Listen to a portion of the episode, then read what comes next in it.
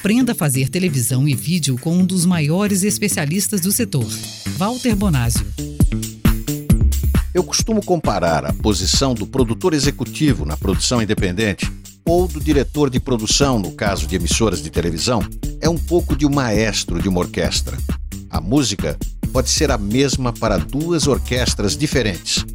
Porém, o estilo e técnicas empregadas pelo maestro em cada uma faz com que os resultados diferenciem uma da outra.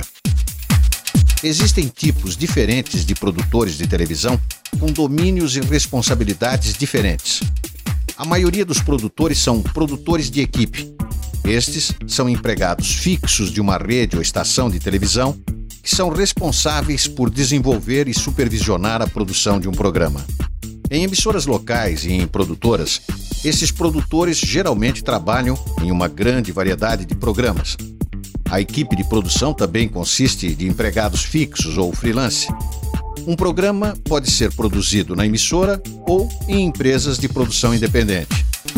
Um tipo de produtor ligeiramente diferente é o produtor independente, que é um empresário dono de uma produtora que vende programação para emissoras, agências de publicidade e empresas ou organizações patrocinadoras. O produtor independente monta um pacote criativo que ele ou ela vende para o comprador de programas. O pacote consiste na ideia do programa, o roteiro, o diretor, atores e a equipe de produção. O programa pode ser produzido tanto com a estrutura técnica do produtor ou da emissora de televisão. Uma vez que o projeto é completado, a equipe de produção freelance se dissolve e segue em seus próprios caminhos.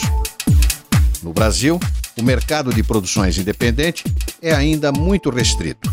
São poucos os programas que ocupam um horário nobre ou ainda um espaço nas principais emissoras.